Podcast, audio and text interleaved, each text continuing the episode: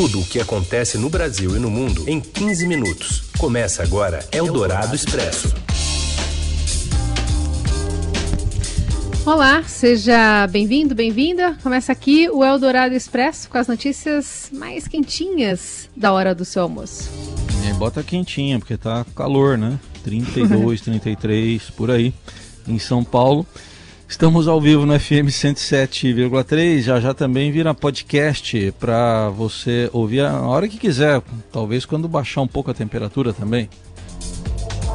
Eu sou a Carolina Ercolim, comigo Raíssen Abac e esses os destaques desta quinta-feira, abrindo o mês de outubro, dia 1 As queimadas do Pantanal batem recorde em setembro e já são as maiores em 23 anos.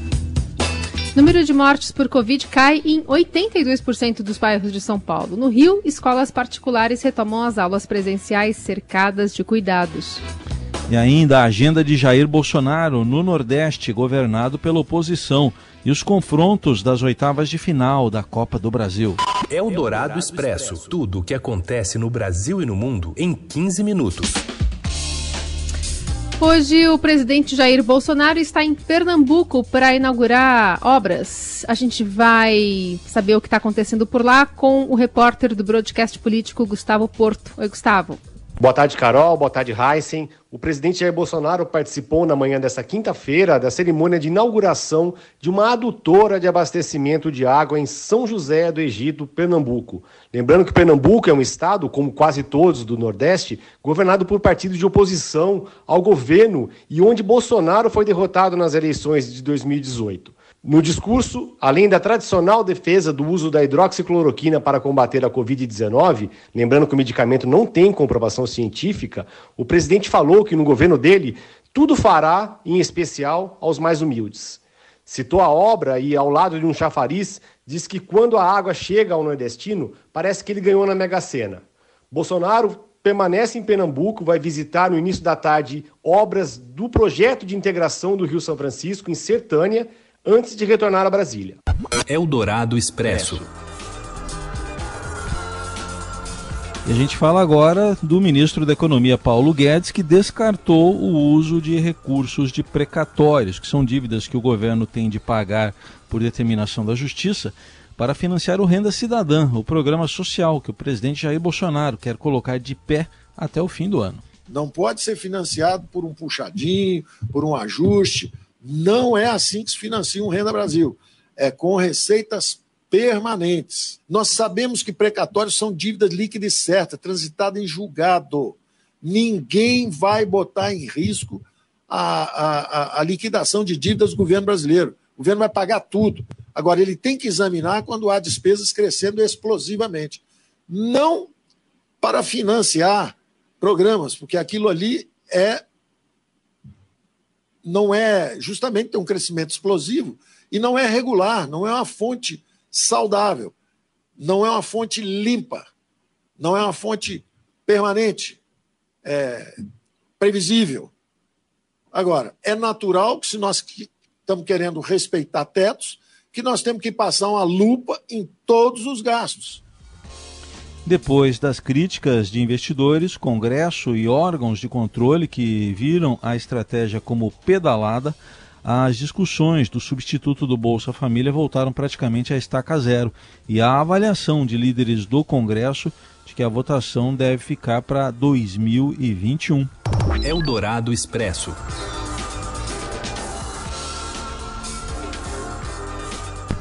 E agora a gente fala sobre o meio ambiente. Queimadas no Pantanal batem recorde em nove meses e são as maiores em 23 anos. A Giovana Girardi traz os detalhes. Boa tarde, Carol. Boa tarde, Raicem. Como vocês estão?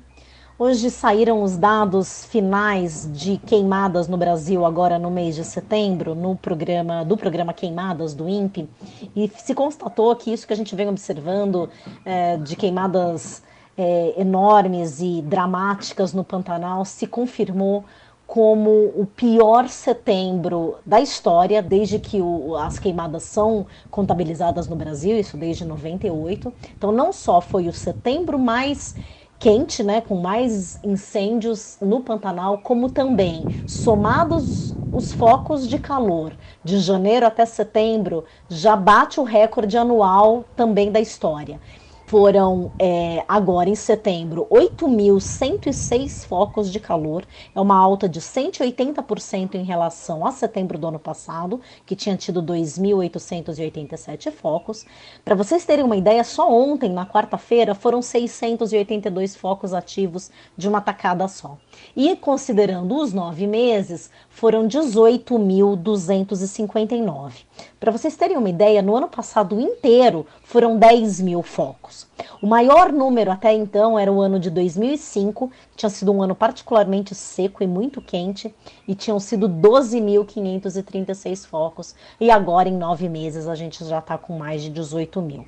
A situação é dramática no Pantanal. Começou a chover um pouquinho lá, mas não está aliviando pelos dados que a gente vê de ontem, né, a gente percebe como os incêndios continuam ativos e o governo não tem conseguido controlar.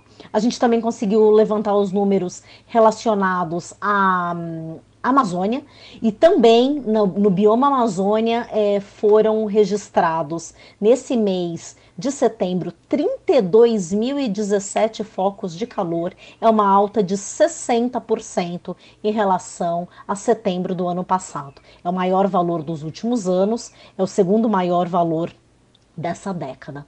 A situação, então, nos dois principais biomas, que são os mais preservados ainda do Brasil, é dramática.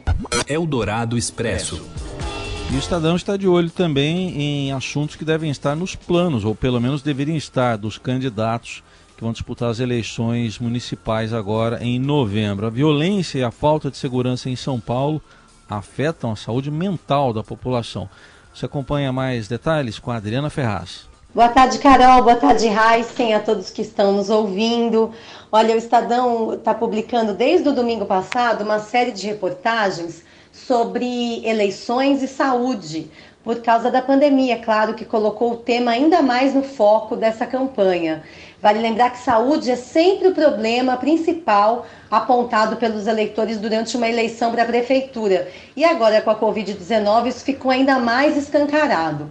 Essa série ela busca mostrar é, as diferenças dos moradores de São Paulo no acesso a questões relativas à saúde, porque a saúde está em tudo, né?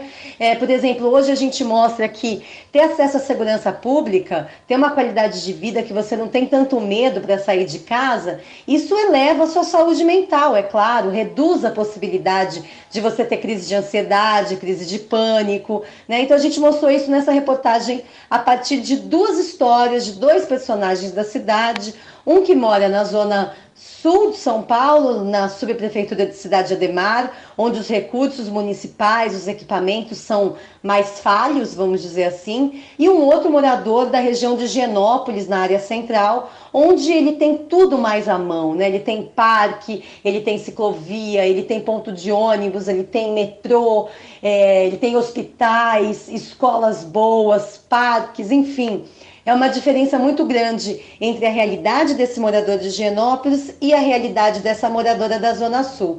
Essas diferenças sociais ficaram muito escancaradas com a pandemia e é o que a gente está mostrando nessa série. O quanto as desigualdades influenciam na saúde da gente, né? Nossa saúde diária e mental, nossa saúde física, né? Então a gente colocou o foco na saúde e também mostrando o que, que esses candidatos aí a prefeito é, podem fazer para melhorar a nossa vida. Eldorado Expresso. E a gente agora fala sobre o número de óbitos por Covid-19, que diminuiu em 82% dos bairros da cidade de São Paulo. Isso significa que em 79 dos distritos, dos 96 né, da capital, houve desaceleração no número de mortes. Em 16 houve aumento e apenas um ficou a situação igual. O levantamento foi feito pelo Estadão com base nos números da prefeitura de três datas diferentes. Dia 3 e 31 de agosto e também 24 de setembro. Eldorado Expresso. Pesquisadores do Hospital Alemão Oswaldo Cruz vão iniciar hoje um estudo com o corticoide prednisolona e para o tratamento de casos moderados e leves de Covid-19, mas com necessidade de intervenção hospitalar. A pesquisa será realizada com 370 pacientes e a previsão é de que os resultados sejam divulgados em fevereiro de 2021. O objetivo é evitar que os pacientes evoluam para quadros graves e reduzir o tempo de internação deles. Os corticoides já são uma classe de medicamentos reconhecidos pela OMS para o tratamento de quadros graves da doença. E a entidade passou a recomendar o uso nessas situações após a publicação de estudos com três medicamentos da classe: a dexametasona, hidrocortisona e metilprednisolona. E metade dos pacientes vai receber medicamento durante sete dias e a outra receberá o tratamento convencional do hospital, em que o paciente pode tomar analgésico e antitérmico dependendo dos sintomas que apresentar. Sobre vacina, novidades também. Ontem, o governador João Dória, de São Paulo, afirmou que se a Coronavac passar na fase de testes em voluntários e for aprovada pela Agência Nacional de Vigilância Sanitária Anvisa, a imunização poderá ocorrer já a partir de 15 de dezembro e começará em profissionais de saúde de unidades públicas e privadas de saúde de São Paulo. Eldorado Expresso. Eu ia pedir para o Heisen repetir o nome das três é, Quer? Peraí, vamos voltar. Vamos voltar aqui. Que eu perdi, assim, sabe? Vamos voltar aqui. Tô Esse voltando. era a dexa... Dexametasona. Tá. Hidrocortisona e metilprednisolona. Bom. Em vez de voltar, vamos avançar rumo ao Rio de Janeiro. Vamos saber sobre o retorno das aulas presenciais na rede privada, que está tímido, segundo Márcio Dozan. Olá, Carol, olá, Heisen, olá a todos. Apesar da terceira Câmara Civil do Tribunal de Justiça do Rio ter autorizado o retorno das aulas presenciais na rede particular é, da capital fluminense, o retorno ainda foi tímido nesta é, quinta-feira. É, na avaliação do Sindicato das Escolas Particulares, o motivo é que a decisão saiu apenas no final da tarde é, de ontem, na quarta-feira, e por isso as escolas não tiveram nem tempo é, hábil para se preparar. É, segundo o Cinep Rio, a tendência é que o retorno se intensifica a partir de segunda-feira e que ao longo da próxima semana quase que a totalidade das escolas particulares já esteja operando quase que normalmente aqui no Rio. É, vale ressaltar que o ensino à distância vai permanecer pelo menos até o final do ano, porque as regras para a reabertura das escolas prevêem é, distanciamento social, o que impede é, que as que as salas de aula mantenham é, um número normal de alunos e por isso vai haver um sistema híbrido, com um pouco de aulas presenciais e um pouco de aulas à distância. O Sindicato dos Professores é, lamentou a reabertura das, das escolas, diz que mantém o estado de greve pelo menos até esse final de semana, quando vai fazer um, uma nova assembleia para decidir se volta ou não às atividades. E o Sinep Rio diz que uh, enfim, que os professores têm o direito de fazer greve, mas também tem o direito de quem quiser trabalhar poder voltar às atividades, então eles consideram que isso não irá atrapalhar o retorno às aulas presenciais na rede privada. Vale ressaltar que a rede pública ainda não tem é, aulas, o retorno às aulas previsto deve acontecer talvez nas próximas semanas. Era isso, abraço a todos. Eldorado Expresso. Seu dinheiro em ação. Os destaques da Bolsa. Com as informações do Ricardo Gozzi. Oi, Ricardo, boa tarde. Boa tarde, Heisen, tudo bem? Tudo bem. Como é que estamos na Bolsa? Ainda em território negativo? Pois é, a Bolsa ela até abriu numa leve alta hoje, mas ela se firmou é, em território negativo depois de não conseguir sustentar um acompanhamento do movimento de apetite por risco que está acontecendo nos mercados internacionais. Esse otimismo lá fora é sustentado pela expectativa de um acordo bipartidário em torno de um pacote trilionário de estímulo à economia dos Estados Unidos. A esperança nesse novo pacote impulsiona tanto as bolsas de valores norte-americanas quanto as europeias. E, mas, sim, apesar do otimismo, é, o fato dos democratas e republicanos estarem há meses também sem conseguir desfazer o impasse em torno desse acordo limita um pouquinho os ganhos já que as eleições presidenciais nos Estados Unidos estão próximas e tendem a dificultar a aproximação entre é, a situação e a oposição por lá. Fala para a gente também sobre a bolsa e o dólar, como é que estão sob o impacto dessa cautela aí com cenários eh, político e fiscal? É, pois é, o, Carol, os investidores aqui eles acompanham o impasse relacionado às fontes de financiamento do programa Renda Cidadã, ao mesmo tempo em que monitoram os desdobramentos das desavenças entre o ministro da Economia, Paulo Guedes, e o presidente da Câmara do Deputa dos Deputados, Rodrigo Maia. É, numa nova troca de farpas ocorrida ontem, o presidente da Câmara afirmou que Guedes está desequilibrado depois de o ter acusado de ter feito um acordo com a esquerda para não pautar privatizações no Congresso. Sobre o programa de renda mínima cotado para suceder o Bolsa Família, embora a informação de que o governo teria desistido dos recursos de precatórios tenha sido considerada positiva pelos analistas de mercado, a fonte de financiamento do Renda Cidadã segue indefinida. Além da Bolsa, essa cautela também pesa sobre o mercado de câmbio. Ah, agora há pouco o Ibovespa caía 0,8% e o dólar subia 0,6% de volta à faixa dos R$ 5,65.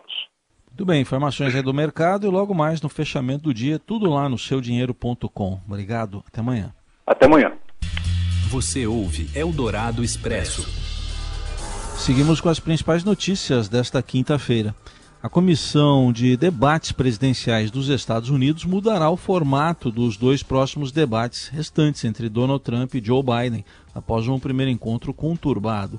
Em comunicado, a entidade apontou ter ficado claro que deveria haver uma estrutura adicional ao formato dos debates que faltam para garantir uma discussão mais ordenada dos assuntos. Os próximos encontros ocorrem no dia 15 na Flórida e dia 22 no Tennessee.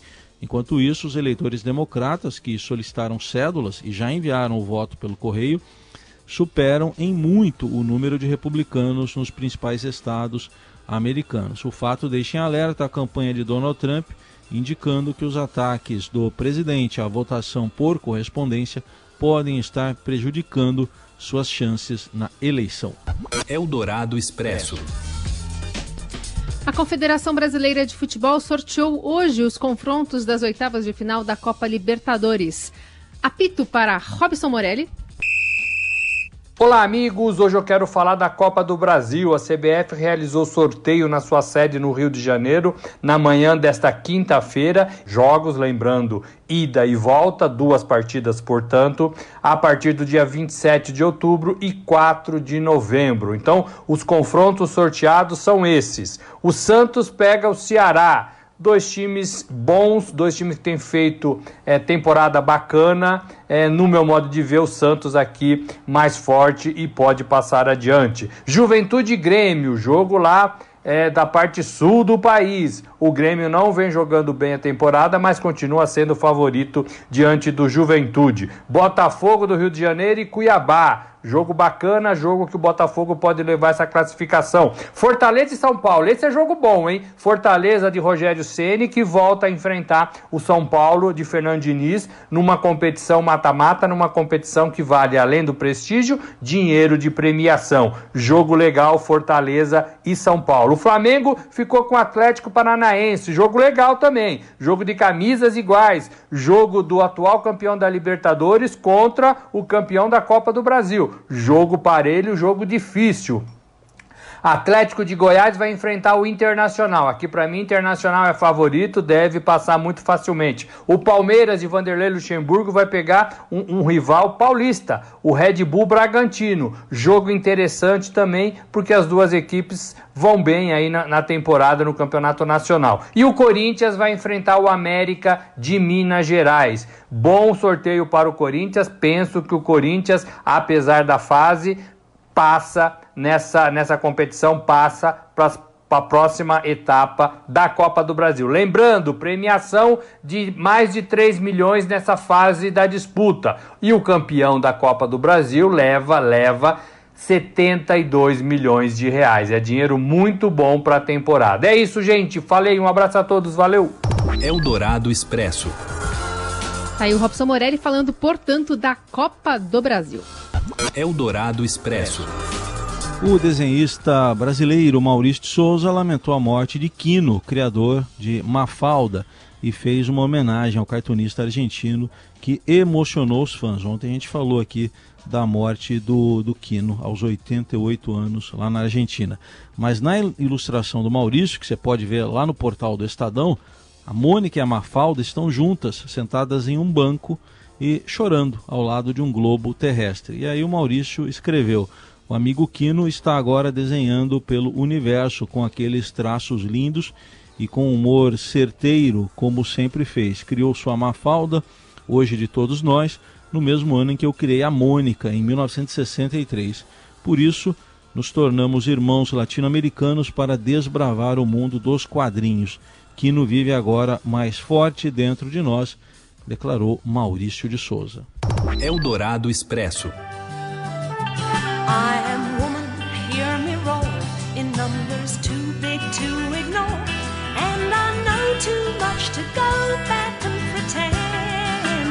A cantora Ellen Reddy cuja canção I Am a Woman, de 72, se tornou um hino feminista global, né? E ela morreu em Los Angeles aos 78 anos. Segundo a família, ela foi diagnosticada com demência em 2015.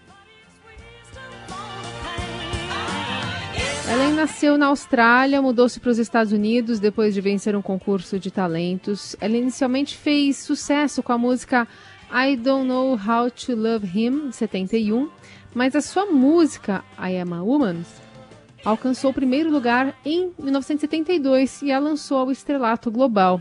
E ela seguiu com uma série de sucessos após isso. Apresentou seu próprio programa de variedades na TV e estrelou filmes de Hollywood. Red foi a cantora que mais vendeu no mundo em 1973 e 74. A sua carreira diminuiu o ritmo na década de 80 antes da aposentadoria oficial em 2002.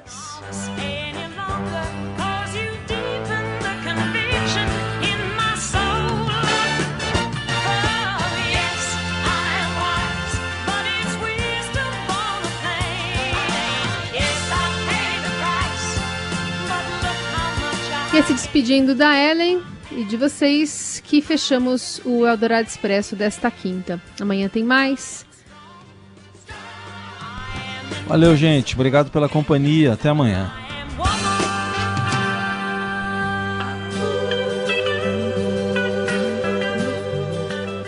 Você ouviu Eldorado Expresso tudo o que acontece no Brasil e no mundo em 15 minutos.